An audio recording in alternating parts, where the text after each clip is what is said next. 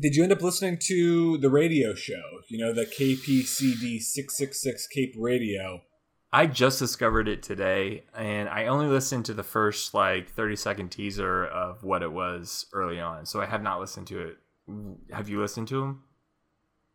I did. It was thanks to Rebecca on our Facebook page who uh, pointed out that these were even happening. Somehow they slipped through my fingers previously, so I didn't realize what it was and went back and listened to all three chapters that I believe uh, came out in advance of this season.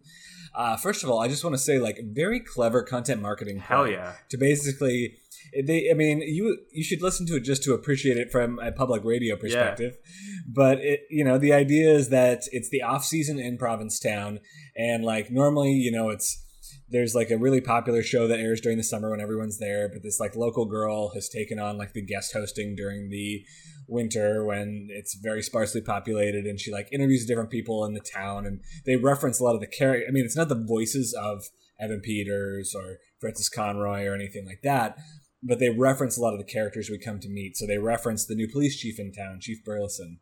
Um, they reference the uh, new tattoo shop um, where we later find out billie lourd is the tattoo artist slash dentist um, you know, we get a lot of references to the different kind of things that are going on, and there's like talk of all the roadkill and stuff. So it's kind of fun. I just thought it was a really clever uh, content marketing, kind of get people kind of jazzed up and excited. They have all the episodes on YouTube for people who want to go listen to them. Did you ever um, watch the movie The Mist? No. So, um, oh wait, it's not The Mist. The Fog. The Fog. I'm sorry, it's The Fog. The Fog. There's also a radio station, and then the remake, Selma Blair plays like the radio station person, and a lot of it is taking place the radio station in a sleepy Stephen King s town uh, on the coast where this fog is coming in and all this shit happens. Um, so when I listened to the first teaser of it, that it reminded me of that, and I am obsessed with that. So I love that. I, I need to listen to all of those. Absolutely. Shall we dive in? Oh my god, here we are. Here we go. It's been 2 years, dude. It's well, it's been it's been not that long since you and I have talked about it, but it's been 2 years since we've had a new season. Since a new season. Well, we better get into let's it. Let's do it. Let's go. Let's go.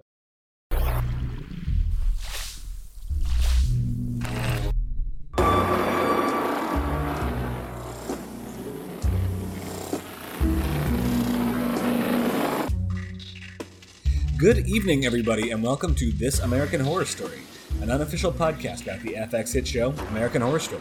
I am your host, Tyler Moss, here with my co host, Chris Husted. What's up, everyone? Welcome back. Welcome back. Welcome back. Welcome back. As Mase says in his hip hop song. Um, it's so I'm so excited. It's been it's been a while since we've had a new season, as I have been just so thrilled to talk just about. Teased. Yes, just teased. But oh my gosh, Tyler, how are you? I am doing well. I'm thrilled to be here. Double feature. We're gonna have, uh, you know, this first set of episodes set in Provincetown, and then of course P-Town. the second season by Sand, which we know involves aliens. The themes are great. There's so much happening in this first double episode kickoff. I'm super excited to dig into it. But before we do, um, how are you doing, Chris? I'm pretty good. Um, if anyone hasn't tuned in to listen to us when we did American Horror Stories, check that out because that was that was a blast. Uh, I thank God that happened. And and if anyone t- tuned in with us when we did the rewatch of Murder House, welcome back to that. That that was super fun. Um, That's right. We filled our time well since uh, the last American Horror Story season with, you know, recapping all these new American Horror Stories and, yeah, rewatching Murder House, which was a blast. And thanks for everyone who watched it along with us. But if you have not been with us since 1984, here we are. and there's a, a whole bunch of other stuff to go listen to if you want to. For sure. And here's the deal maybe you're brand new. I mean, premise of this whole show is Chris and I have just been watching TV shows together for a decade A now. dec- yeah. um, more than a decade, a decade, now. yeah. Uh, we we started off doing it together in uh, a college dorm room, basically, just watching a whole bunch of shows and talking about them. Then we moved different places, and we're like, hey, let's keep doing it, but over you know video chat or whatever. and we started recording them, and that's how we got to this American Horror Story today. So, you know, we just have a casual conversation as fans of the show. We like to bring in the thoughts and theories and questions and voices of the different people who also kind of participate in this American Horror Story community. And we're thrilled to have you. So, as the season proceeds, you should know that you can always contact us via email at thisamericanhorrorstory at gmail.com. We always appreciate getting, you know, whatever kind of thoughts you have on the episode or the season as a whole, um, whatever your theories are, um, whatever your questions are, bring those in. We try to respond to everybody, and you know when it fits with what we're talking about in the show, then we tie it in there. We also have a Facebook page at facebook.com slash This American Horror Story where you can join us as well. Um, and finally, please rate us, review us on uh, whatever po- platform you listen to your podcast. We sincerely appreciate it, and it helps people to kind of come around and find us. Um, whew, so much to talk about. Where to begin? Last thing I want to touch on before we dive into double feature is that Chris and I have been doing this show now for 10 years, which is a little bit nuts to say. Um, you know, it's something we do for fun. It's a passion project. We pay the server costs out of our own pockets, but this year we set up a little kind of creative donation fund at buymeacoffee.com slash T-A-H-S, all capitals. Um, and the idea is, you know, if you're interested in throwing a, you know, couple uh, clams, is that the old fashioned yeah, it term? is. Our It way. is. It is. then you can go to buymeacoffee.com and, you know, figuratively buy us a copy and, uh, you know, show your love for the show. We've been really humbled by the people who uh, donated during American Horror Stories. So thank you so much to all of you out there. And if you don't feel like it, no worries either. Yeah. We just appreciate you listening. Y'all are amazing. You're you're the best listeners, and I I don't I don't want to say fans because uh, fans of American Horror Story, not fans of us. Like we we're just we're just you guys. Y'all, we just talk about it, and again, like Tyler mentioned, like Facebook, we all talk on that all the time. So. Um, everyone who's contributed already has been so sweet. So, like, it generally fills our hearts. So, thank you. Indeed, indeed, indeed. Now we are recording directly after the premiere, premieres, Oh yeah, plural, uh, the first two episodes of Double Feature, uh, which means we are live late at night. It is 1.10 a.m. my time. And of course, I'm not going to stay up this late and talk about American Horror Story without a drink in my hand, Chris. So before I begin, what are you drinking? I am drinking after a whole bottle of Cabernet while I was watching that show because we had two episodes. I have a uh, nice glass of Four Roses bourbon. What are you drinking, Tyler? Ooh, that's delicious. You know, I drank a um, classic New England style uh, IPA while I was watching the show because I, you know, I needed to Mhm. get in that whole New England mindset while I was watching, drink local. But now I'm drinking a uh, glass of scotch because I feel like that is kind of like, you know, it feels like the uh, Austin Sommers kind of getting in the, you know, summoning my muse before we really dive in and start talking about this vibe. So I needed to make sure I was on the right level. I was gonna think about maybe making an a- Aperol spritz because it is still kind of in uh, season for that, so it wouldn't be quite as um, controversial or uh, cutting against the grain as Austin's drink was. Yep. But unfortunately, I didn't have any Aperol, so I'll have to save that for later in the season, I guess. we should do an Aperol spritz at some point. I agree. We totally People should. love those. Before we dive in, oh, they're delicious. They're all over Europe. That's where they're quite popular. Before we dive into episode one, which was called Cape Fear, um, a couple things you should know if you are listening now. First off, is we are going to talk about both episodes in this same podcast, but we are going to break it up kind of in part one and part two. So we'll be rating part. We'll talk about part one. We'll rate part one. We'll talk about part two. We'll rate part two. It'll be kind of a, a mega podcast with those two episodes, so to speak. Um, I did want to bring in one kind of pre-read for the audience before we dive in that Josh had emailed to us in advance of this season. Okay. He had done some digging around and found a article from Provincetown magazine dated back to 2011 that is called "The Black Flash: The Legend Lives On." And it turns out that there is actually some real theory going back to the late 1930s that people uh, claimed back in those days to have stumbled across a strange, uh, kind of animalistic, very tall, trench coat wearing, pointy eared, sharp toothed figure in Provincetown uh, that used to roam the streets. And that mystery is kind of unsolved. Eh, Excuse me. Apologies for that. do you need some red meat? I might have, yeah, maybe I do. anyway, this article digs into that legend, um, and you can kind of uh, see how it could have, you know, you can imagine Ryan Murphy kind of stumbling across this and being kind of the impetus for a lot of what's happening in this season. Totally. Now, digging into Cape Fear, uh, Chris, would you like to take us through the cold open? Sure. The very gray cold open. I like this because it was it was short. It was a quick cold open for the first episode. So in Cape Fear, we have a very gray tone set, and we have a family driving to a new, a new location along the beach. Clearly, it's it seems very Massachusetts, Connecticut esque. I don't know, Tyler. You live in Massachusetts. You know kind of probably what this looks like with the with the beaches, the white beaches, and the fence, the fences that are a little disheveled. Um, we get. Uh, a little bit weird when um, a we see some roadkill happening, and we have we have Harry. I'm gonna give the names now. We have Harry, and we have Doris, and we have their daughter Alma in the back, um, and she's probably like I don't know, like seven, eight. I, I'm I'm really bad at gauging kids' ages in that realm. um, but she's counting all the roadkill as as they're driving to their new location, which we don't necessarily know exactly where that's going to be. It's obviously going to be uh, Provincetown. Um, she says it's weird when a cat gets run over compared to a raccoon uh, or a squirrel or something like that. Um, but they they they approach immediately get hit with or not get hit with, but see a buck in the middle of the road.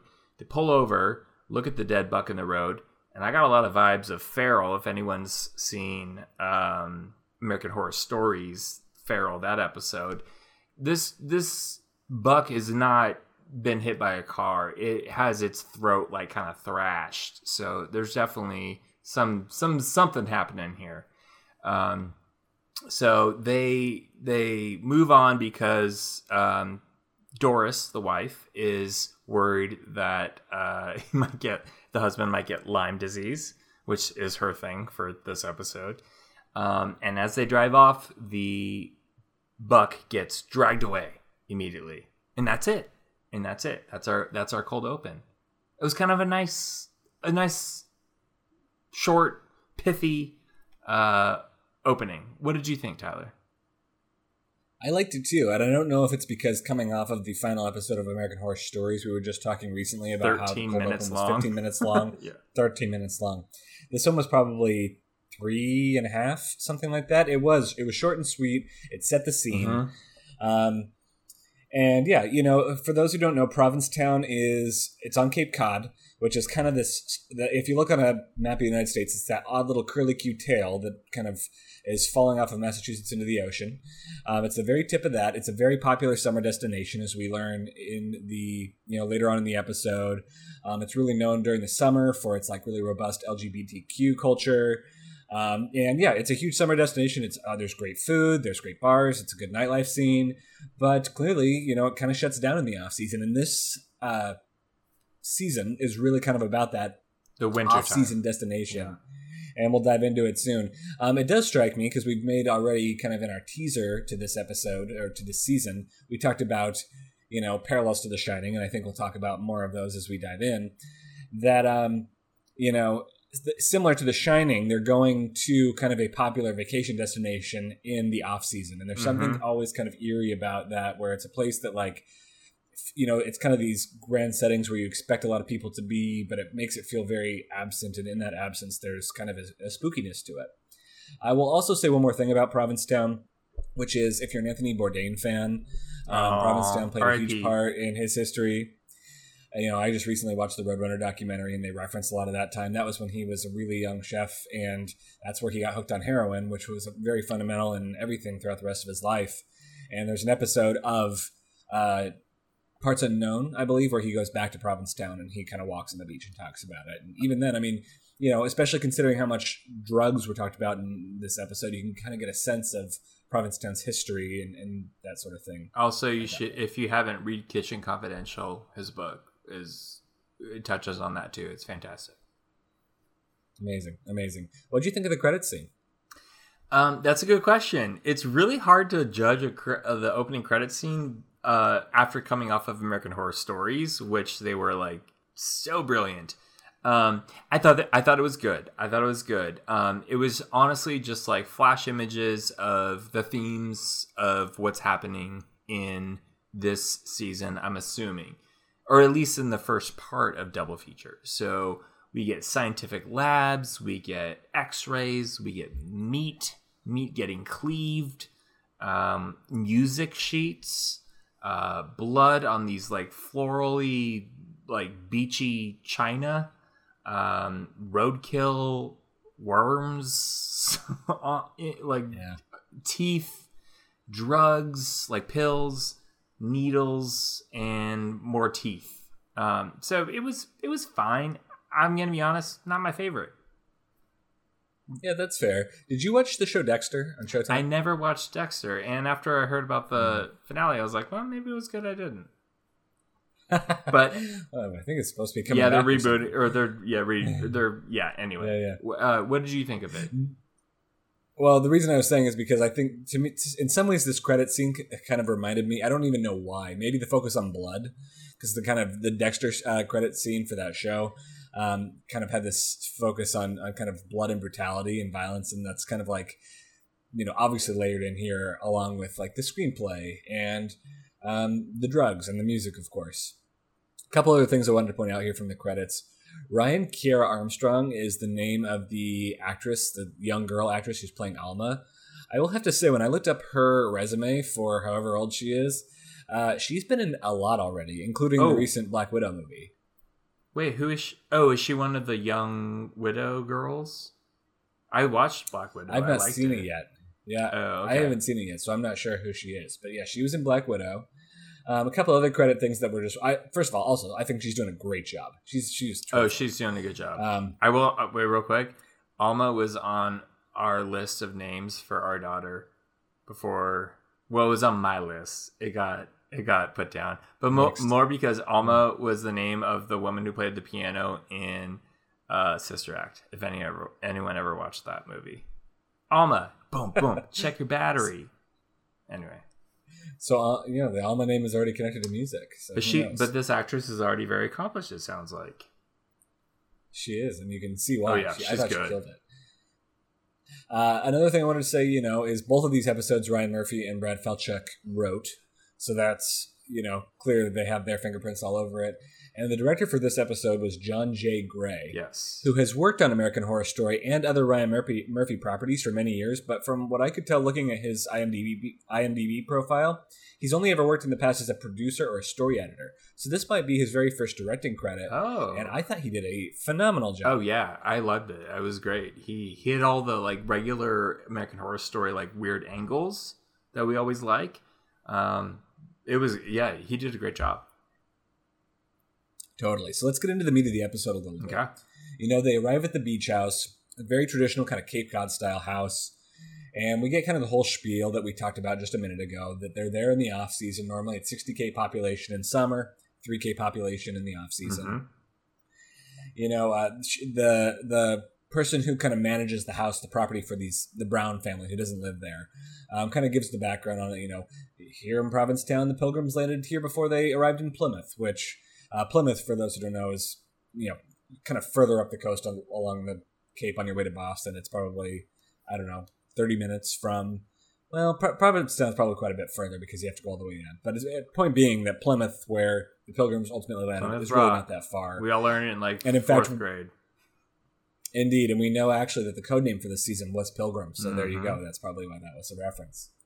Uh, we get all the background. You know, um, Harry has this uh, job he has to do to write this uh, pilot for a show that he's pitched, but he is struggling with it, or he has been struggling with it. That's kind of the impetus for this trip. Uh, similarly, his wife Doris, who's played by Lily Rabe, who is pregnant, um, very has been pregnant. given this project. Very pregnant. Yeah, I was gonna guess. What do you think she is? Probably eight months. I mean, if she Nine they live so they live they live in New York and they're going on this vacation to do writing. Um, she looks like she's eight months. I don't know. You're you would have more experience in knowing this because your wife is fairly pregnant too. Yeah, eh, I'm gonna guess. That's what I would guess. I mean, she's she's close. She's like relatively close. Let's say seven So- months because it would be insane if she was going on a three month vacation to not vacation, but a three month trip to redecorate a house and for him to work. Like, there's no way that she's only six months, right? And also, like, like, does she want to deliver? I, uh, you and I both That's a good point, in yeah. this, so it's yeah, yeah, yeah. Maybe she is planning to deliver up there. I think. I mean, given the preview for the rest of the season, I think she will deliver up in Pro- up in Provincetown. But they want that baby. Yeah, Mhm, mhm. We'll get there. Um, but we know that she was basically offered this, basically this job to redecorate the house and get three months, three months free. It's like in exchange uh, to decorate it for her her interior design skills, Right. based on a kind of an influencer uh, Instagram that she's Right. developed over time, which Yeah. you know she's kind of fostered a following all that stuff. Um, meanwhile, we also find out that their daughter is like this supremely ambitious violin player too. So they all are. It's a very creative family, and they all kind of have their thing. It's music, it's interior design, it's writing. mm-hmm. So you know, each of them they're they're here, and kind of the idea is each one is going to get their time to focus and really, um, I don't know, nurture their muse. Although they are struggling to find their muse, pretty quickly we find that they are all blocked to a certain extent and are struggling. You know, that blank Yep. cursor blinking at us from from the page. I like Which, that. as writers, you and I, both of us, yep. uh, I'm sure you know that there's nothing like a blank cursor on the page to like give you just absolute complete anxiety, especially when you have a deadline. Yep, a hundred percent. It's Mhm. real. It's real. I- It is. I like that when Harry started wandering the streets, we got kind of a. a it was like some good, interesting angles. We really started to get a feel for the cinematography, and we get that more when he goes running later. Um, so really appreciated that. I noticed then that all the outdoor lamps were red in Provincetown. I was wondering if you think this uh, has anything to do with the theme, or I don't know. Maybe this is just a thing in Provincetown that I don't know about. oh, that's a good question. I don't know if it's a thing in Provincetown. I know that red is clearly a color that's used in American Horror Story. Um, I mean, Murder House comes to mind, like red lipstick, red anything. It, it, it comes to mind. Um, and even later in the episode, um, the red candles, which are traditional candles at the rest at restaurants, at like Italian restaurants or something like that, we see those, and they're prominently uh, featured. So red definitely is, especially uh, uh, juxtaposed to the gray tones of everything else. The way this whole series so far has been shot. So yeah, red, red's red's a color for sure. for sure.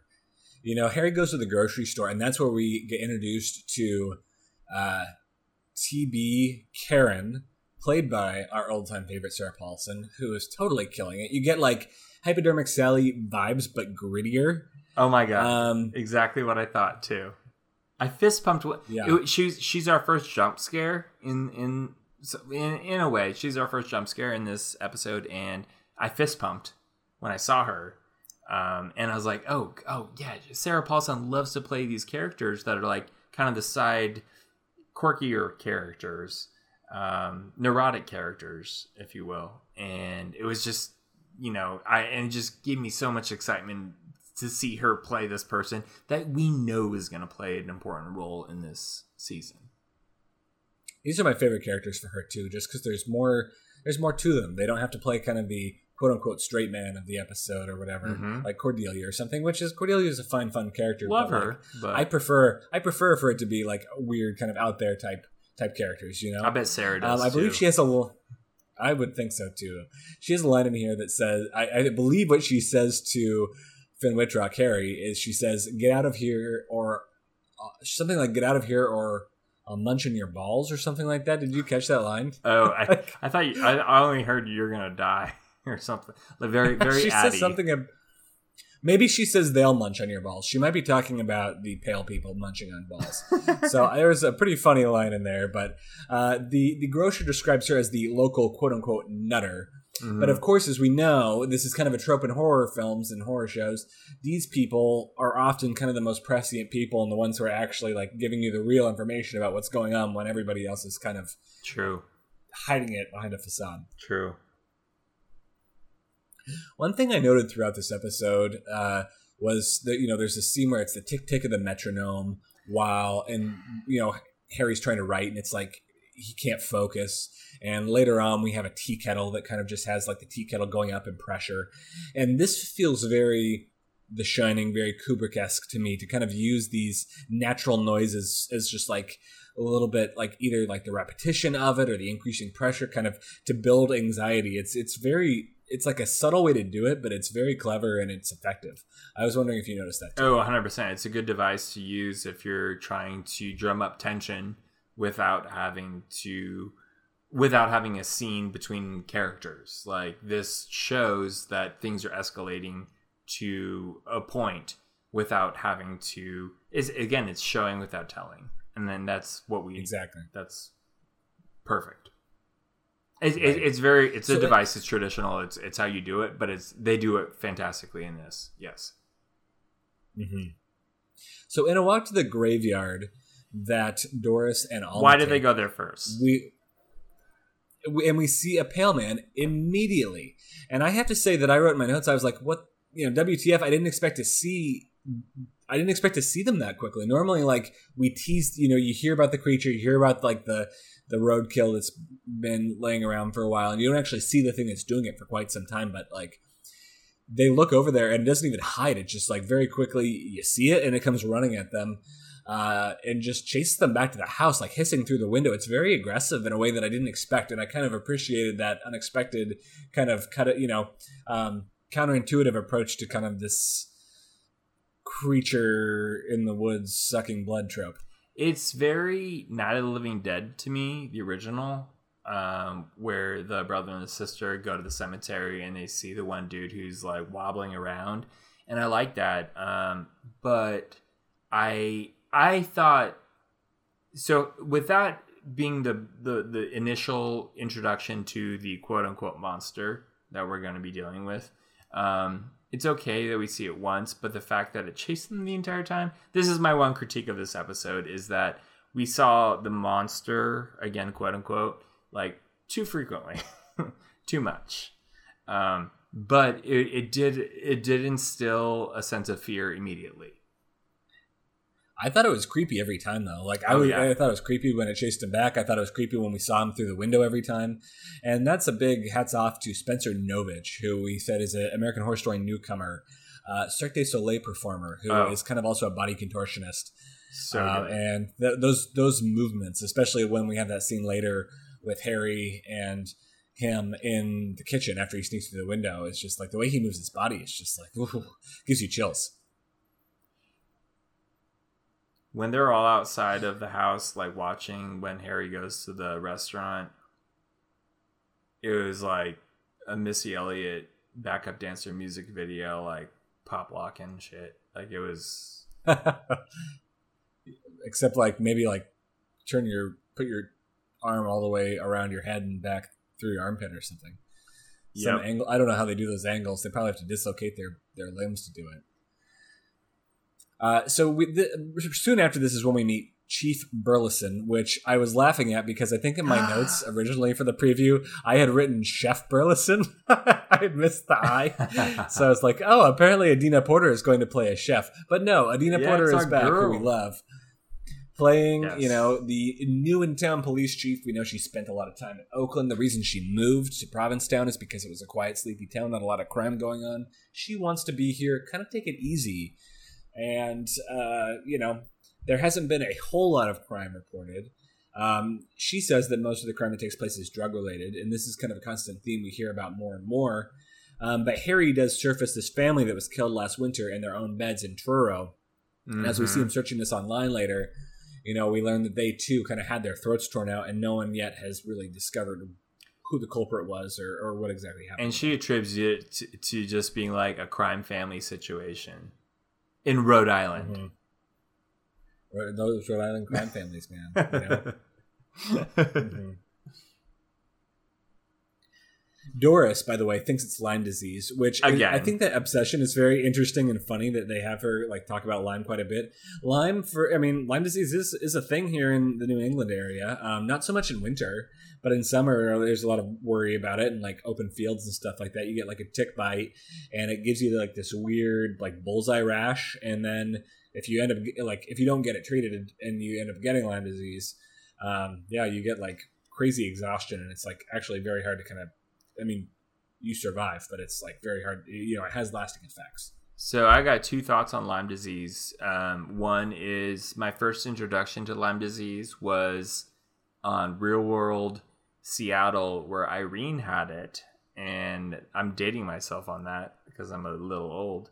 Um, uh, and Lyme disease, Lyme disease, by the way, is a real thing. Like I'm not like like make, making minimalizing it at all. It is a thing. Um, but the second thing is, um, and I wonder why it, she from um, Doris from New York is so like obsessed with it is because a lot of like the Real Housewives are very like some of them like I have Lyme disease, I have Lyme disease, and it's like, do you or do you not? I'm not sure. I'm not sure. It's like you know whatever. Again, it's a real thing. I'm not disparaging it, and I'm not saying I'm not trying to minimize it, but.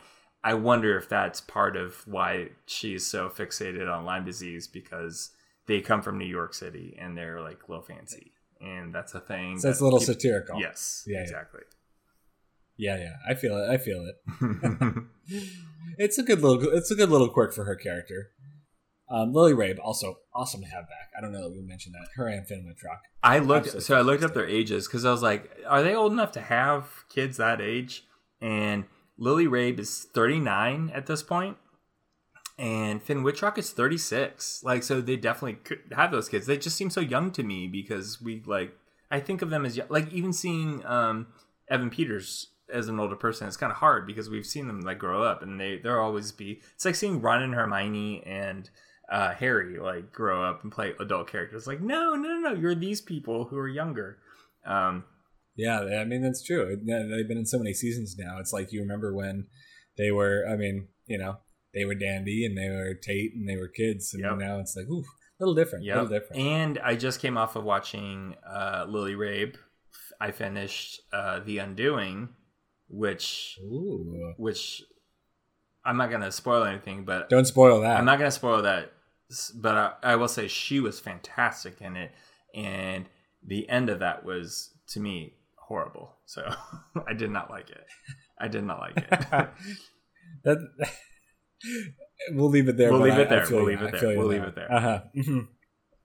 So, you know, not long after this, after this you know, interaction with the police, where it's like it's being written off by Chief Burleson, Harry goes on a run and stumbles across two more bodies in the surf yep. their intestines torn out. Sharks. Uh, pretty gruesome. Yeah, I mean, it's quite, pretty quickly being dismissed by the police chief to the point where you're like, eh, "Are you the police chief this? being a little disingenuous? Yeah. Are you in on this? Are you covering something up? It's not entirely clear." Um, so you start to wonder, and you know, I, I do. If I had one little like critique of this episode, I would say they don't quite seem alarmed enough yes. by the weird hissing people and the dead bodies on the beach. Yes. Um, and even after he like someone is murdered in their house. They don't quite seem, you know, full to fully, uh, like that doesn't seem to have a lot of lingering emotional impact on them afterward. But you know, I'm going to let that go because I think they're actually the rest of the episode is pretty fantastic.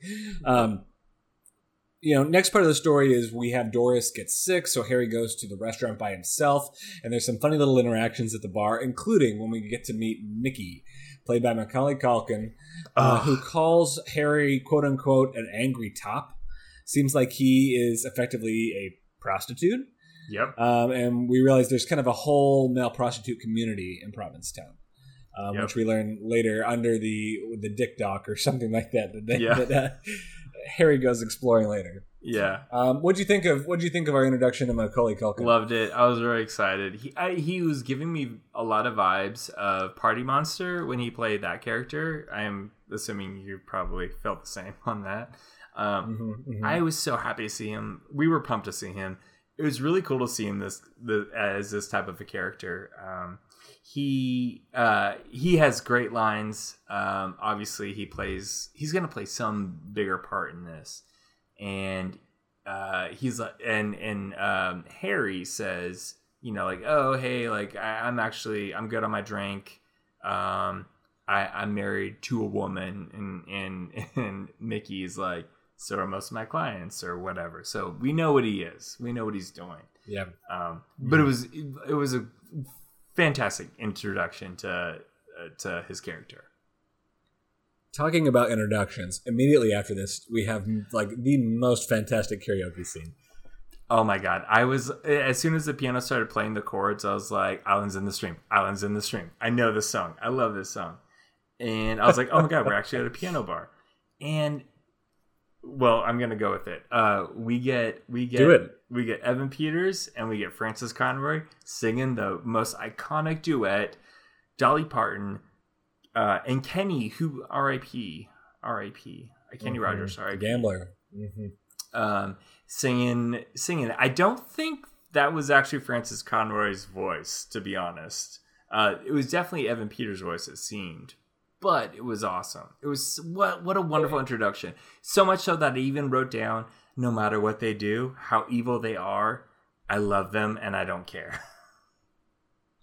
I love this too. This had a little bit of uh, Twin Peaks vibes for me, where there's like a little bit of a creepy musical interlude. yes. Um, and I love that because that is another show that I absolutely adore.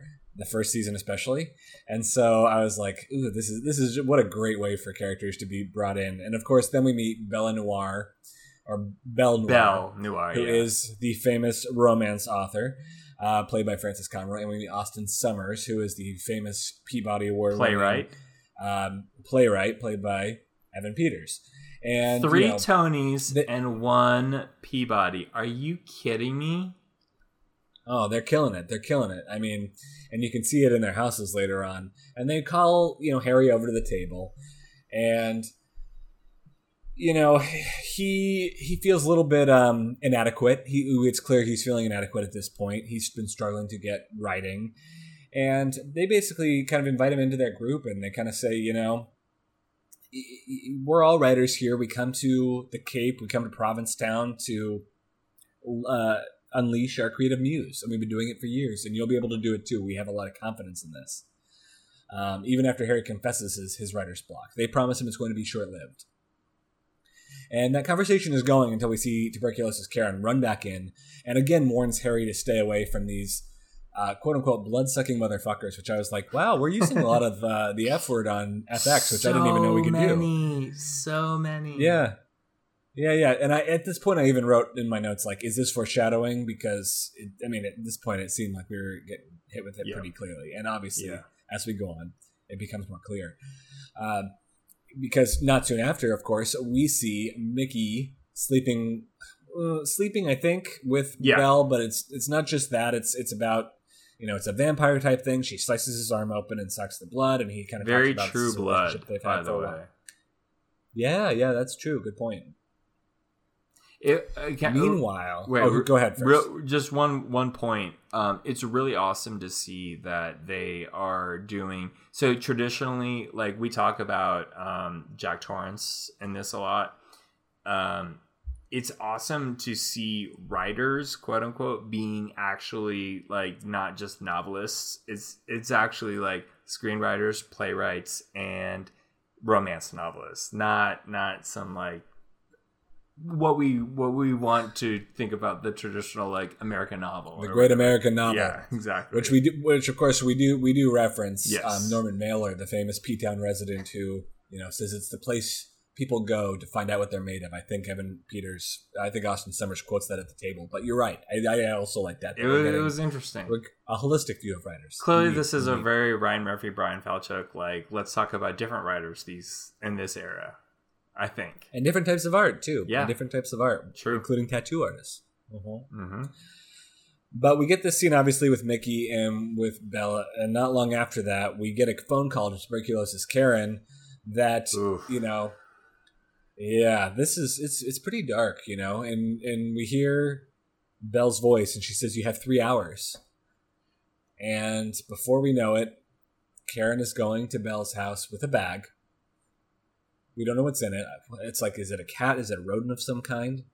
Uh, Belle I gives thought her it was. drugs. I thought it was lo- the fox that we've seen. yeah, yeah, because we keep seeing like this this this fox in, in the dunes, and you know we learn that basically Belle offers Karen drugs and protection from the mighty pale people um, for whatever service she provides in this instance, and we quickly learn it seems that she's kidnapped a baby.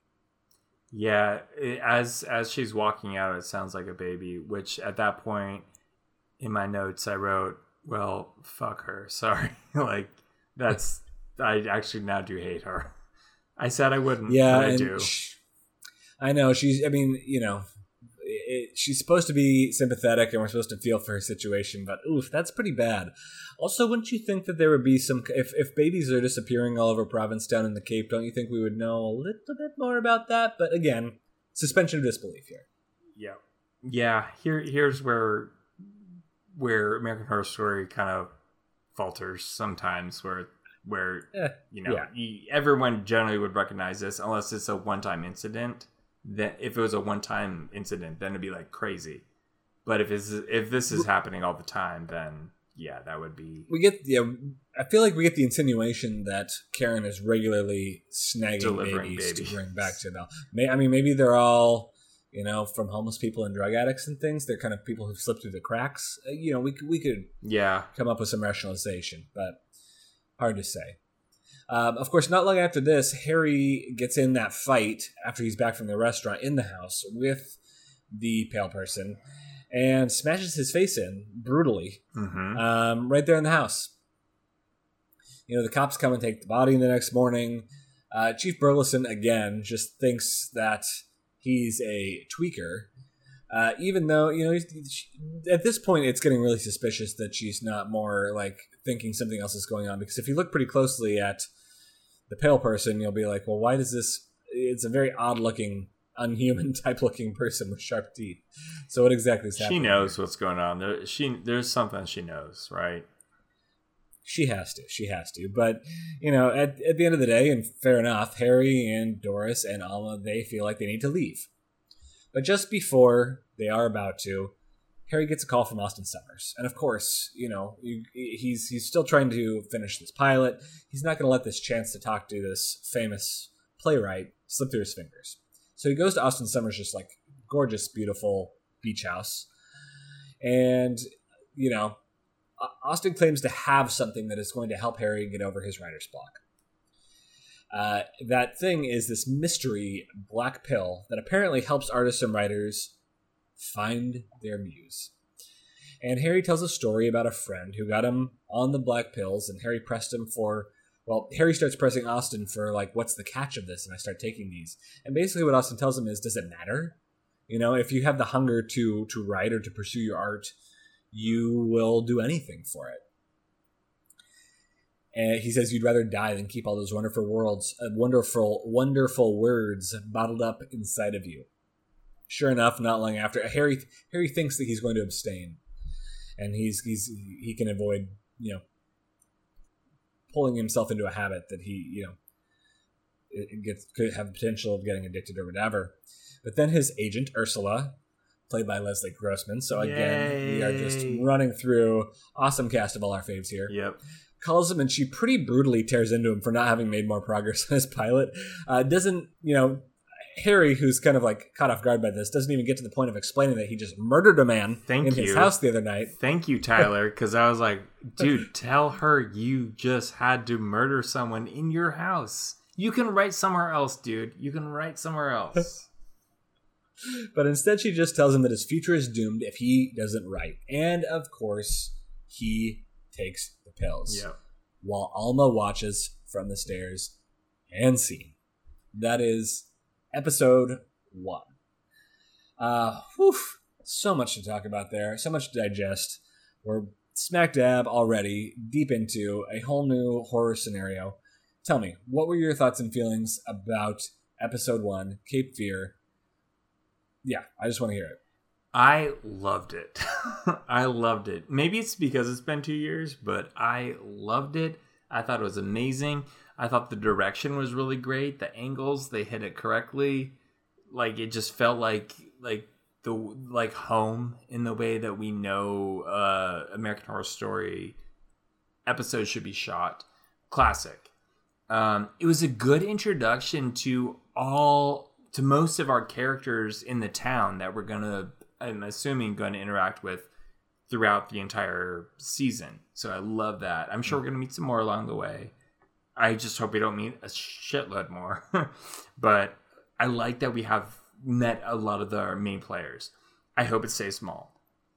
My critique would be I think it moved too fast in the sense that we saw the monsters too quickly. Like a, a tease of seeing the the the fang tooth guy, the pale person in the cemetery would be good, but the fact that he chased them all over the house and then we saw them multiple times and there were groups of them like multiple times, I think that was a little too much.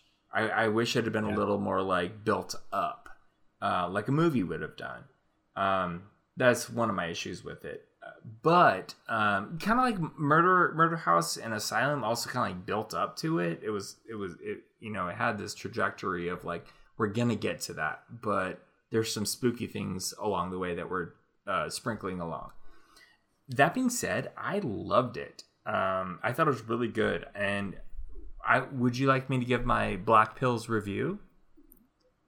Yeah, give your Black Pills review. I give this four and a half Black Pills. I really, yeah, I really liked it. I thought this was awesome. Again, you heard my critiques on like what I wish would have been a little different, but I really liked it. Tyler, what did you think? I'm going to go on a little bit of a tangent here, and there's a reason for it. Okay. So I love it. I recently read an article. I recently read an article in the Atlantic that was talking about why did the Mandalorian, as a show in the Star Wars universe, like get such acclaim and people love it so dearly, while so many it, like and it gave you a sense that felt familiar, kind of reaching back to the original three Star Wars. Whereas, you know, there's been so many other Star Wars movies that have been made and you know none has quite hit the notes in the same way and pulled people in the same way that the mandalorian has. And the theory that this article kind of runs with is that you know beyond actual storyline which of course that's an important element too what the original star wars did is it brought you it like really painted a world for you a world that like had all these different like you know facets to it. And it, it was like it was such scene setting um, and it brought you into this place. And that's what the Mandalorian does too. Is you know in all the different episodes, he's traveling to different planets, and you're getting immersed in these different worlds and learning about the different nuances of them and the way that people interact and the politics of them and all this kind of stuff. Anyway, I feel like for me, my favorite episodes or my favorite seasons of American Horror Story are the ones that have this deep sense of place. Mm. And I feel like we spent a lot of time with that like Provincetown was a character in mm-hmm. this you know first episode.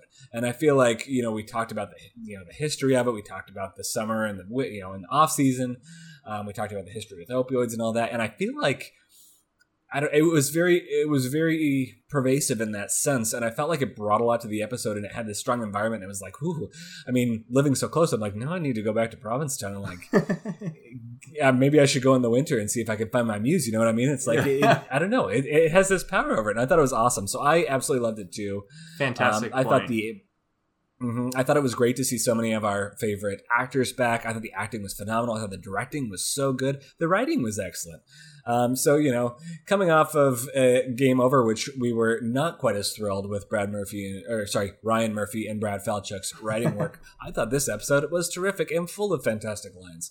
So I'm going to even go a punch up from you and put 4.75 black pills behind this episode, Ooh. which is a whopping 9.25, I think, for this first episode of the season. A which is pretty pretty good. Um, one last question before we move on to episode two, Pale is why do you think they named this episode Cape Fear, which seems to quite clearly be a you know reference to the Scorsese movie? Do you have any thoughts? I mean, I the only reason is because Jessica Lange starred in that movie. Um, I mean, not as the star in that movie, but she was in that movie. Um, I don't know. I mean, because that movie is about um, a a prosecutor or no, a defense a, a defense attorney who put away. I also it's been a long time since I've seen this movie, but I but I did see that people were talking about it, and it was about a, a defense attorney who was defending Robert De Niro and for a I think it was a rape of a of a teenager or something like that, and uh, muddled the case and the evidence enough because he thought that Robert De Niro's character was an awful person but Robert De Niro comes back and is actually like realizes how his defense attorney muddled the case, and Jessica Lange plays the wife of the um of the, of the defense attorney. That being said, maybe it's just because of the location, right? Yeah, yeah. I mean, it's like you know, it was like 1984, where we were like, "Is there a connection to something else?" And maybe there's not. Um, but you know, it's it, it, they they picked it for a reason, even if it was yeah. just to toy with toy with us a little bit. Tyler, I have one question for you before we move on to episode two, which is: Would you take the black pill? Not like at this point in mm, at this Man. point at this point in the episode in episode one not knowing what the repercussions are, would you take that pill? Not knowing what the repercussions are, of course. yeah, I would take the black pill. N- knowing that it might lead me to eat babies, yeah, that makes me re- like. Then, yeah. then hell no. I mean, that's pretty terrible. But you know, if I'm just thinking that it's going to be something that's going to like speak to my writing muse, and especially if I'm having writer's block on deadline, looking for that thing that's good. You know, How it's always that thing. We all are for like just like mm, finishing to get your creative deliver. spark going. Exactly. Yeah, probably, how about you? Um, I I don't know. I don't know. I don't know if I would. I kind of. I think I would. I think I would. But also, uh, we didn't mention this, but the bar that um Harry goes to is called the Muse, which is obviously like kind of eye rolling, but also cool that they do that. But if Evan Peters and Frances Conroy are offering you a pill, would you do it? I mean, like, you kind of would, right? Well, so that well, would. so that's the thing you got to keep in mind too. Is you're it's being offered by this guy who you know has won three Tonys and a Peabody. So it's yeah. like you're, you're basically it'd be it'd be the same thing as if you know J.K. Rowling or Stephen King or John Grisham or somebody who's like incredibly you know has had incredible success in whatever field that you are you know wanting is like yeah this is how i did it then of course or you know george r. r martin there's going to be like well you know we know he has writing issues too but yeah. maybe he needs a black pill. He went to our school you get my point. He did. He went to our he did go to our school. Um yeah he needs a black pill. But yeah i don't know. I think i don't know that i would have if you don't know what the consequences are at that point, like I think Austin makes a good argument, which is like, you know, are you going to be able to live like not knowing, you know, what it would have been like to get those words out on the page? And this is a yeah. good question that they like pose. You know, is the you know if you don't know what the trade off's going to be, are you willing to risk the unknown for success? and it sounds like they're they're they're they're also like framing it like you want fame like like yeah. i think you and i are more people that like we like we like success in the sense of like people read our stuff and people want to and, and people make choices in their life about what you report on or write on or whatever um these people are more like in the tv well well Harry's in the TV realm where you can try. Well, th- this is. This, I wonder if this is like a conversation that they're trying to have for Ryan Murphy and Brian and uh, Brad Falchuk about being like, hey, like let's you know acknowledge the writers and what we want. But what's your dream if you're doing that? Do you want to influence culture or do you want to be famous? I don't want to be famous. You don't want to be famous. We want to. I feel feel like we want to like make money, but we also want to like, of course, making money is nice, but yeah, like put out stories into the world that people appreciate, they you know, or are interested yeah. in, or whatever. Yeah. Mm-hmm. Anyway, that's yeah. that's a that's a deeper Chris and Tyler conversation for another time. It is. It is. You know what? After I watched this episode, and I thought this more as we got into the second episode, this season is shaping up to be like a bizarro hybrid between The Shining, True Blood, and like that movie Limitless with Bradley Cooper. Mm, Did you ever mm-hmm. see that one? Yeah, I remember that. I like that movie. Yeah, it's like a it's a it's an interesting mishmash, and I kind of appreciate like the, um, you know, strange hybrid of influences. Mm-hmm. So okay, let's talk about yes. Let's dive into it. Everyone, everyone listening at this point, if you've not seen episode two, stop listening now. Watch episode two, and then come back right now. That's right. We're going to give you three seconds. Three, two, one. All right. Let's talk about episode two Pale. I want to say before I dive into this that we got a in between episodes email from Ooh. Joe, uh, who reached out to say that he thinks that his his theory right now, uh, and he wanted to call this between episodes, which I thought was very impressive to be emailing like in between episodes, is that Harry is writing the plot for what will become Death Valley for the second half of the season, and that's what his pilot oh, is. Oh, that's brilliant! That's brilliant. And I kind of feel like at this point, after having heard that, if that's not what happens, I'm kind of going to be pissed. oh Lord. Yeah, that's that's a great. Who is it, Joe? So, yeah, yeah, I appreciate that one. That was that's excellent. Uh, Chris, Joe, you, do you, you want to take us to? Awesome. Oh, that's awesome, Joe. But you also may have just ruined it. So, just kidding. Love you. Um, hey, that's yeah. what that's what our job here is: predicting, cold opens, hypotheses, analysis. Take us through the cold open, Chris. All right, Harry is feeling the effect of the pills. Clearly, um, the black pill, the black pill. Uh, he gets out of his car, and we get like, uh, we get Jack Torrance vibes for sure. Uh, Alma's playing the violin, and like really, stripping. Yeah, yeah, very well. Also, like I saw, I saw a meme the other day that was like millennials uh, with anxiety um, are like, so um, you want me to do this, but I need to be the best, so I'm now gonna have anxiety. It's like a millennial thing. In and Alma is not a millennial clearly, but she's definitely giving those vibes off. Well, that's what I was gonna ask you, and we're cutting into this part, but like, why do you? How do you think Alma got to the point as a child of her age that she is so obsessively driven to be that good at violin? No, I mean her, it has to be from her parents, right? It. I mean, you assume like like there's nature versus nurture, but like she's incredibly talented and her parents obviously are well her dad again when we meet them they're not that frustrated with their careers. They're just trying to like do good things. They're rich enough to live in new york city to afford to well go to a three month free stay for doris to have a uh, three month free rent to design the house. But I mean, that's one thing, but like, that's like upper middle class in New York at least at the minimum. Yeah. Like, they're fine. They're doing fine. And the way they interact with their daughters, no way shows or demonstrates that she is pressured to be the best. Not at all. And she seems sweet, you know. So that's a little bit of a weird writing situation that doesn't make sense yet. Maybe it will. We'll see some things. Obviously, in this second episode, things sort of unfold a little bit, but I mean, you know, we start to see over the course of this episode and last episode that both Doris and Harry are driven in their own ways. I mean, to to our point just a minute ago, Harry is so driven enough to write that perfect pilot that he's willing to take the black pill, not knowing what it's going to do to him. You know what I mean? Right. Um, it's almost a little bit of that. Also reminds me, it's like a little bit of Matrix vibes too.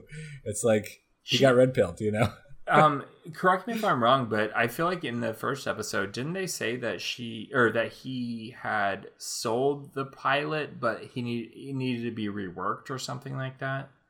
Yeah, there was like significant rewrites that needed to be. Yeah, so that's why he's actually in Provincetown. Anyway, um, yeah, I wrote like she's playing the violin really well, and he's like, I can't handle this. Uh, I was like, is she a millennial? Anyway, um, but Alma tells Doris that Daddy took a pill because she saw it, like, and she says it's like Adderall, uh, and maybe she might want to take one, which clearly they're hinting at that. um, and Doris is like, "Are you on speed?" um, and he thinks she's accusing him of taking speed and like being drunk to you know do something and we have no inclination at all that he's someone who chooses vices to get through his writing or to uh, uh, influence his writing. Um, but he gets very defensive and alma says that she saw him take something and harry says he snaps and he becomes a total freaking dick and says like you're just jealous of me because you like you can't play Pagani or Paganini, sorry, Paganini, uh, who's this like incredibly talented uh, um, Italian uh, violinist. Um, and at that point, when I'm watching this, I'm like, wow, wow, fuck you. Really? You're competing with your daughter? Crazy. Just super absurd. Anyway, he's he's he's rolling on his uh, MacBook and he's like, I'm doing episode two right now. like he's super like uh, inspired. But he immediately tells Doris that if they leave, it'll be hard for her to get a job. And he's accusing her of not being able to get a job because of what happened the last time. And we don't know what happened last time. All she know, gives a you know she gives us a great rant about monochromatic blush color yes. schemes, which are very now quote unquote.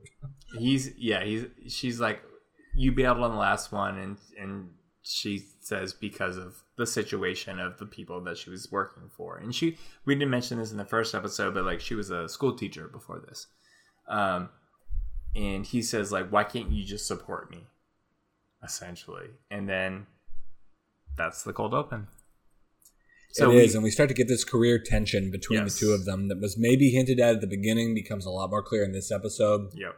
And I think that'll become even more vivid in episodes to come between them, because um, you know they're both creatives at heart in different ways, and there's a lot of like you know I think this it, it, and with Alma too. There's this first snap from Harry where it's like you're just jealous of how talented I am, and I think this is going to be uh, something we see resurface again because clearly it's like a defensive spot for all of them, and it certainly is a defensive spot for Doris, who's pretty self conscious about you know doing a successful job on this house that she's been commissioned to redecorate, um, and is struggling with it and is struggling with it.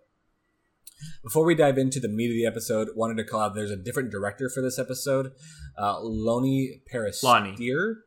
Loni Peristere, who has done many episodes of American Horror Story before. He did some episodes of American Horror Stories, so a long time alum from the series. But we switched up from uh, John J. Gray, who did the first episode. Right. Uh, moving into what happens next, Harry's transforming to a certain extent. Right. Um, we saw it at the beginning of the episode where he gets like these flashes in his head of meat. Um, he can't eat normal food anymore. Turkey tastes disgusting to him. Sandwich sucks. Throws it away. Can't do it. Mm-hmm. He's becoming really, really selfish and bizarrely obsessive. But obsessed to the point where he's writing like really phenomenal stuff. We're not. It's not any. You know, Even Doris um, sees that. She reads a few lines. She's like, "Wow, this is really good." Exactly. It's no uh, all work and no play makes Jack a dull boy over mm. and over again on on, the typewriter. It's like really good stuff. But she, you know, it's it's clear she can tell he's high. She can tell he's on something. Um, and I think he's kind of pissed by that. Even he's like, it shouldn't matter as long as I'm producing the quality of amazing writing I am. That kind of let you know, leave me be. So he goes out on the streets uh, to the grocery store because he's starving because he hasn't been able to eat anything since he's had this transformation. He comes across more bloodsuckers and they leave him alone now because he's taking the pills. We kind of get this. It's a very another kind of very creepy scene where we see the the creatures like sniffing him and kind of circling around him but not touching him. Uh, I don't know. It was uh, it was a little witchcrafty. Have you seen the movie Thirty Days of Night? 30 Days of Night? Yeah. No. Oh my gosh. So these creatures remind me of that. So 30 Days of Night is a great horror movie starring Josh Hartnett. You remember Josh Hartnett? Oh, of course. Yeah. He was also in 40 Days and 40 Nights. Very different movie. So 30 Days of Night is um I think they live in Alaska and it's 30 days out there where it's just complete darkness because of where they're geographically located. And um, during that time the vampires because they can be in the darkness come down and they just like prey on this town. And uh, he's like the sheriff of the town or something like that or the county. And uh, the actual people the pale people who we know in um, double feature are look very similar. Well, not very similar, but they look similar, and they have the same like uh, praying presence. around the houses, which is exactly what happens in 30 Days of Night, which is actually a phenomenal movie, a horror movie. I recommend watching it. It's really good. And they're there for 30 nights, and everyone is hiding in their homes in this small town in like the in the attics like o- away from the vampires Ooh. That's one I'll have to add to my list then. Yeah, it is very creepy the way they do it, and they like kind of sense him, and you know we get the realization that because he's taken the pill, he's like one of them now to a certain extent or something. So they leave him be. You know, his his blood doesn't have the same power it did before. very 30 days of night in a certain way Mm, that's a teaser. back at the grocery store, you know, he loads up on red meat and runs back into TB Karen, who goes nuts on him again uh, in a way that's just awesome. I think she's Love like got, we see like s- spittle flying from her mouth in this scene. It's fantastic. yeah Um, but it's like, oh, you you know, you I told you not to. You took it. Why'd you take it? You stupid idiot. You know what I mean? Um, so she knows what's up. She can sense it. Obviously, also soaking the grocer when you see like him buying all the meat. The grocer's like, oh yeah, so you must be uh, one of them those writer types. Um, then we get a really nasty scene back at home where he makes this meat milkshake. Uh, there's no milk. It's just a it's just a meat smoothie, I guess. it's so gross Uh, That's that's real nasty. Um, yeah, but you know it's enough to keep, it's enough to fuel him to keep him going. Meanwhile, Doris and Alma want to leave, but he's like too sucked in now. Um, this new part of his brain has been unlocked. He tries to describe it to Doris, and he basically he just can't take the well. He needs access to the pills, we know, to keep going at this pace. But also, he just doesn't. He doesn't. He's he's not able to pull his attention away long enough from his writing to really even comprehend what's going on around him. Much more than that, until uh, Doris cuts her finger, and then he like pounces on it, sucking up that blood. His hunger he can't control. I mean, at this point, you got to be like, if you're Doris, you're like, I'm out. I'm out. I should, but she's pregnant. You know, we don't know. Maybe her family's really far away. She doesn't have family to go to, and she's kind of all or, or friends, and she's kind of all alone. And Way to be a she's got Doris Alma. defender. It's, I don't know. I got I got feels for Doris. She's doing the best she can in a really tough situation. she is. know. She is. hmm She's got to protect her unborn baby and her seven year old. Yeah, and I mean, she's been with Harry for a while. We figure they've got a seven year old, so you know, Yeah. there's history there. He's acting very uncharacteristic. She's trying to be supportive of his writing. Um, you know, eh, she's doing the best she can. So that's how it's going. Meanwhile, Harry goes back to Austin's place to learn more about the pills. And we kind of find out the, you know, we get more backstory from Austin here. We find out that the weird kind of pale people are untalented people who took the pills, who like could have potentially, if they had the talent to actually follow through on creating beautiful art, that they would have, be, you know, done so. But because they didn't have that talent, they like become these weird creatures, these hairless, bodiless creatures, which is kind of a strange and funny concept. Um, we also learned that the, the pill was created by the chemist, which uh, we know that we'll see later is Angelica Ross coming up in a future can't episode. So that's something kind of exciting and has been teased. And that the only way to get over um, whatever the pills are doing is you can stop taking the pills. It sounds like, and but it means that you're not going to be successful anymore. So we learn later that Austin and um, Belle only come, you know, they they they come, they take the pills like during the winter at the Cape. They produce a ton of impressive writing. Then they go back to their normal lives for I don't know eight nine months, and then they come back and do it all over again. So we kind of get the rules of the world a little bit from Austin here. This is so Real Housewives of New York. It's crazy. Is that right? I mean, they all go to the Hamptons for for the summer, and then they come back and they do their silly lives. Well, this feeds into this this comment that we got from Steven, which I was thinking something similar, and he put it in better words. Is that this whole thing that we're seeing?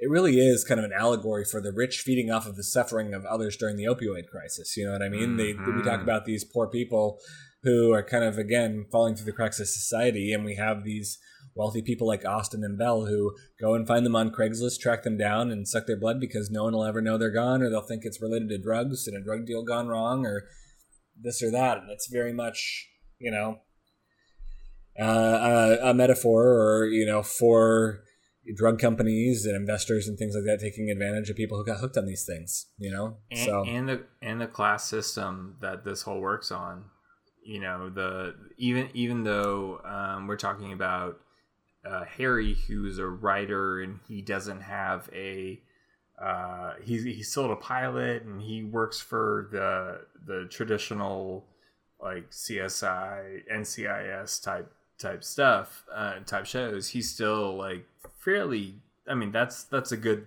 business to be in. And if he's a writer for that he's doing okay.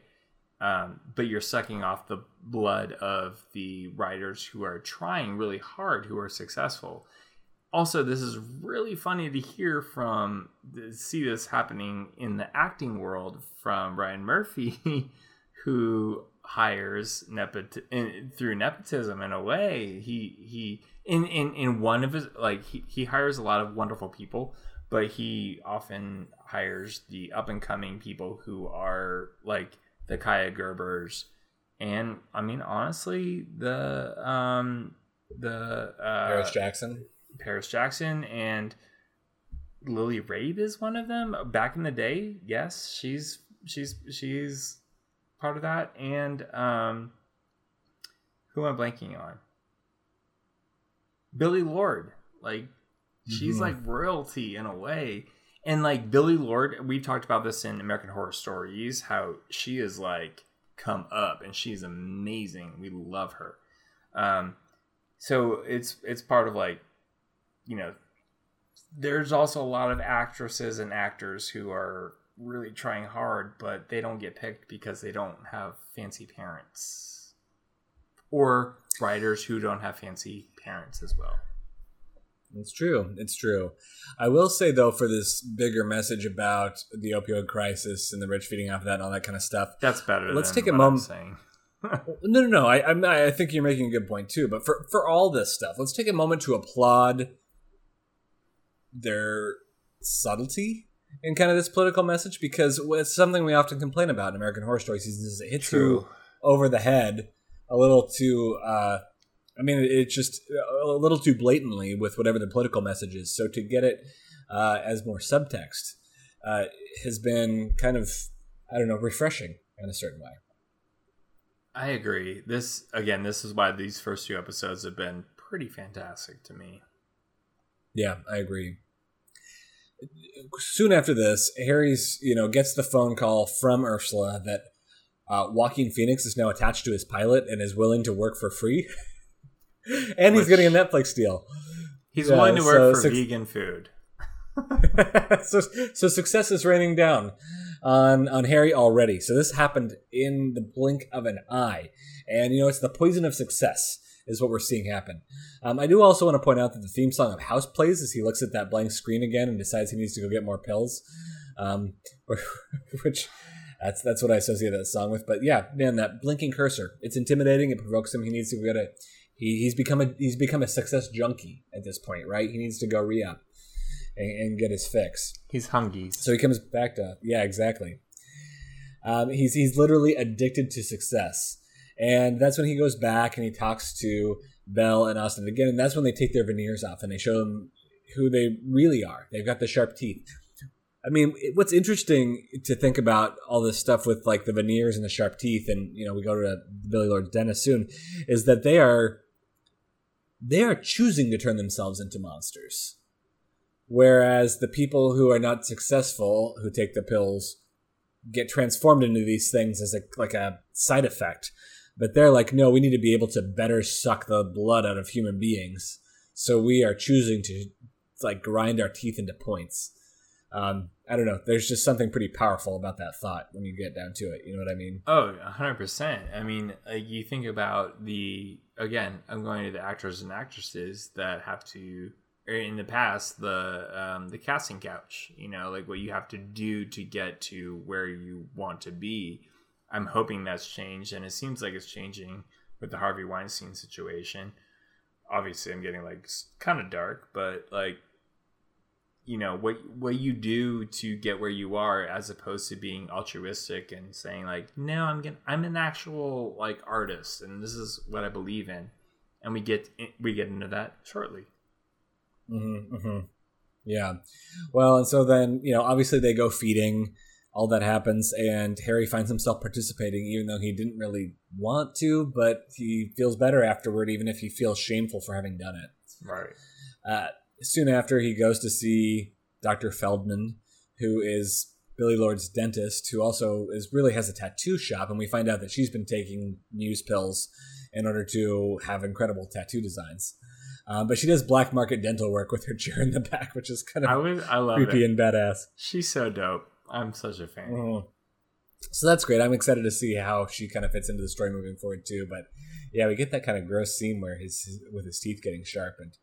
Uh, a couple other things that are happening kind of simultaneously at the point here.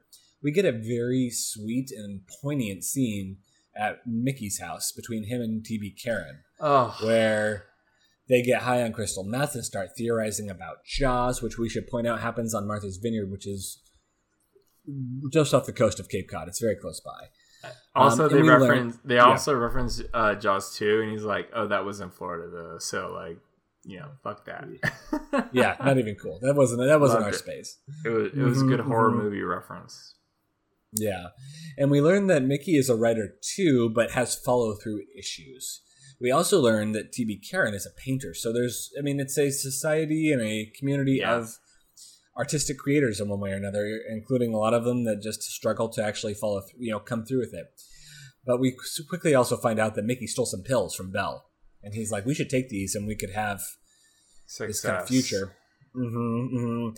Karen doesn't want to, though. She doesn't want to, but you know, even after this whole sweet scene between them, Mickey decides he's going to indulge, and she's worried about him because she's worried he doesn't have the talent to become the artist he wants to be. Of course, we find out he does, and it's kind of exciting. And to your point, he might, you know, it'll we'll see where his story goes from here. Um, but Karen doesn't.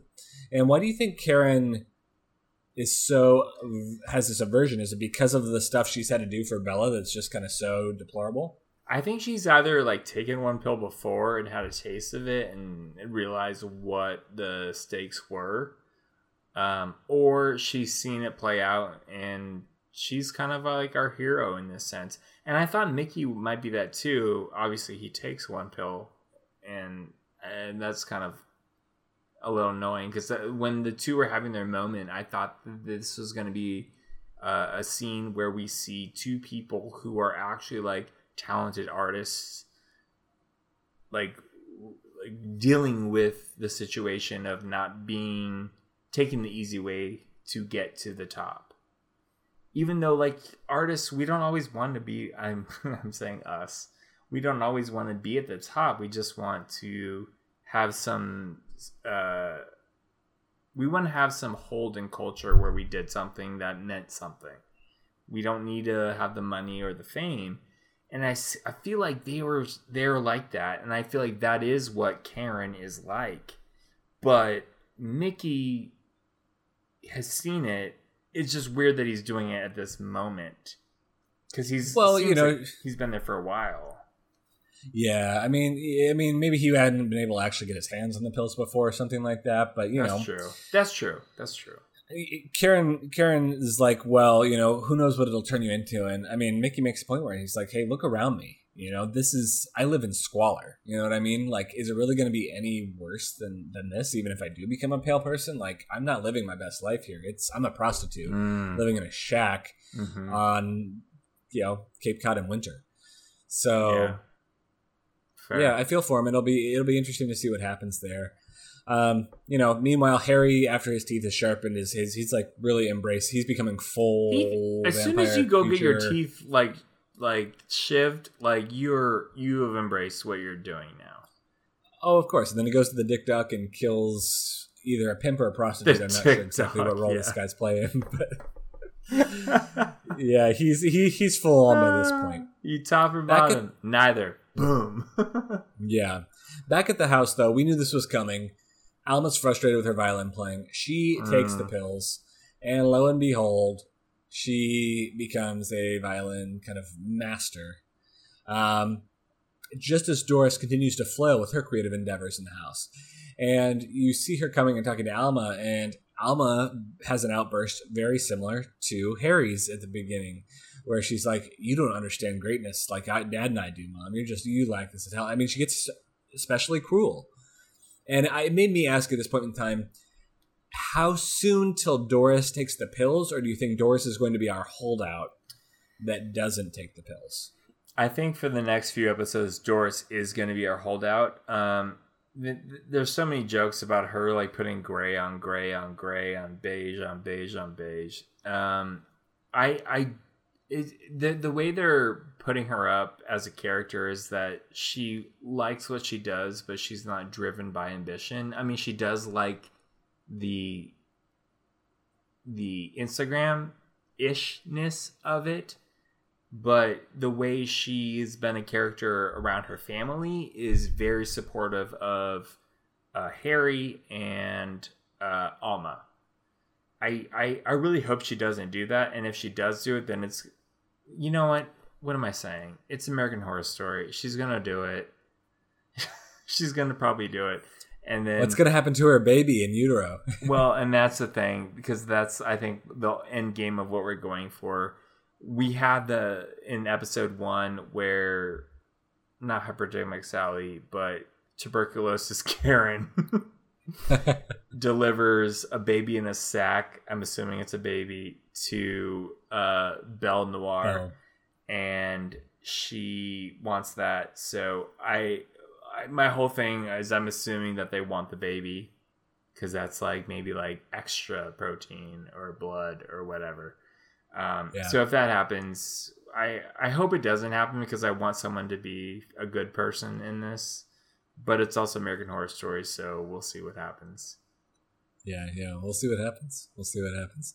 And speaking of good people versus not so good people, we see Harry and Doris's relationship is is kind of at the brink of explosion at the end. He's back to writing on it again. He doesn't care that Alma went for a walk in the town where which is he absurd. knows those creatures are at. I mean, yeah. You know, maybe he knows that she took the pills and she's protected, doesn't care at this point. I mean, you know, it, it, he's clearly not thinking straight but she's on the world. Doris is not thrilled that that's been the case. Runs out to find her and goes back to the cemetery where there's a bunch of pale people hovering. They love the cemetery for whatever reason. And we find Alma hovering over a grave, eating the remains of an animal like some kind of feral creature. Some animal, yep. And that is where episode two comes to a close. Uh, final thoughts, Chris. How did you feel about episode two?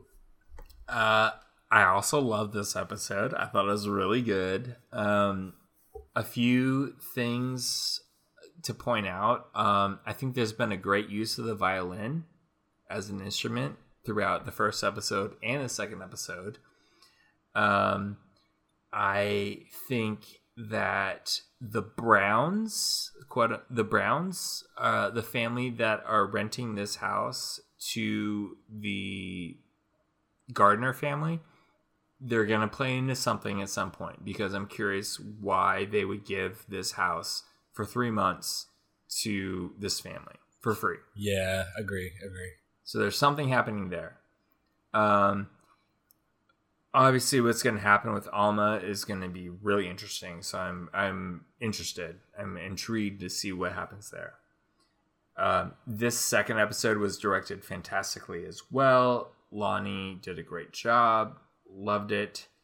Um, over, overall, it was really good. Um, I think I would. So I said 4.5 for the first one. I would give this 4.25. I think it's good. I'm I mm-hmm. four point two five. What did we say the first one? What was the? We came up. Uh, we did black pills, but we can call them Muse pills for this one because now we know they're Muse pills if we want. Four point two five Muse pills for this one. Mm. I thought it was great. I loved it. Yeah. What did you what it, what would you give it? What do you think? I also really enjoyed this episode. I liked that we. I mean, I think it was fun that we. I know that we you know, you felt like in the first episode we got a little bit too much of the creatures to begin with, but this episode we didn't get hardly any of them, and it was much more mm-hmm. immediately diving into the human flaws that kind of are provoked when people take these pills. And there's, I mean, we're getting into social issues and the psychology of like whether or not would you take the pill. I mean, um, and the outputs of it, and it's the family dynamics are so interesting. Uh, it's a lot more interpersonal and relationship scares to a certain extent, you know. Um, imagine being Doris and like learning that your child is taking these pills that are gonna make it eat rodents off the street and stuff like that. I mean, and your husband, I, I don't know. It, it's it's starting to become kind of new psychological angles that I like as well.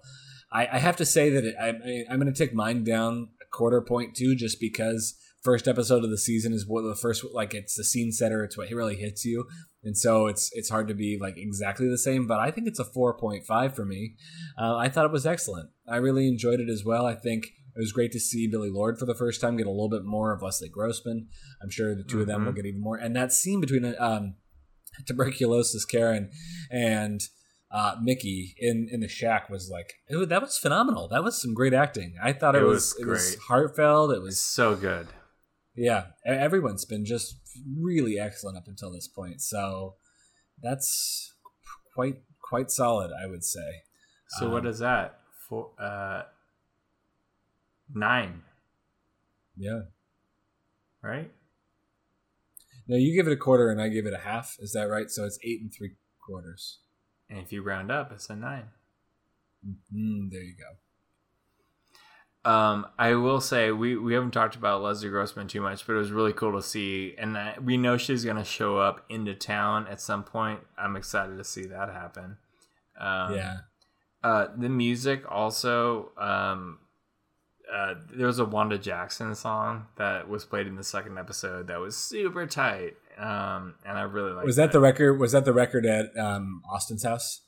I think so. Funnel of Love, I think it was, and I have that album, and it's really good it, uh, on vinyl. um, yeah, I think it was when he when yeah when uh, he showed up this to get the next pill. Yeah. Oh, so the, yeah, yeah. The music's been great too. I, there's but also like. what's what's not to like.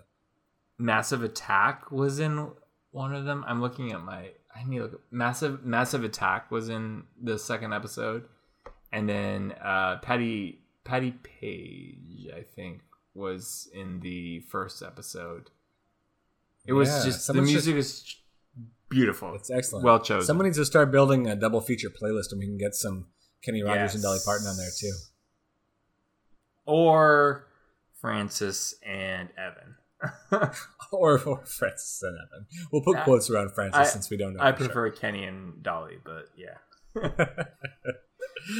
awesome. Well, that's a wrap on our first two episodes of this season. Thrilled to be back with you all. Uh, wow, we've got, you know, all the rest of Red Tide left and Death Valley. So we're kicking things off. We're thrilled to be back. Thrilled to have you here and keep it coming. Uh, keep sending us your thoughts and theories and emails and questions to this American Horror Story at gmail.com and join our conversation at facebook.com slash this American Horror Story. As always, you can rate us, review us on your famous or famous favorite. Famous. Uh, I don't know. It's 2.30 and I, my mind is getting a little mushy, but you can, you can rate us and review us on your favorite podcast platform. And if you are interested in throwing us a few bones, check out buymeacoffee.com slash T-A-H-S. That's all capitals. And um, that's kind of where we land until next week, Chris. Where can people find you between now and next Wednesday? I'll be on Twitter and Instagram uh, at Chris Husted, Chris with a K. Uh, Tyler, where can people find you?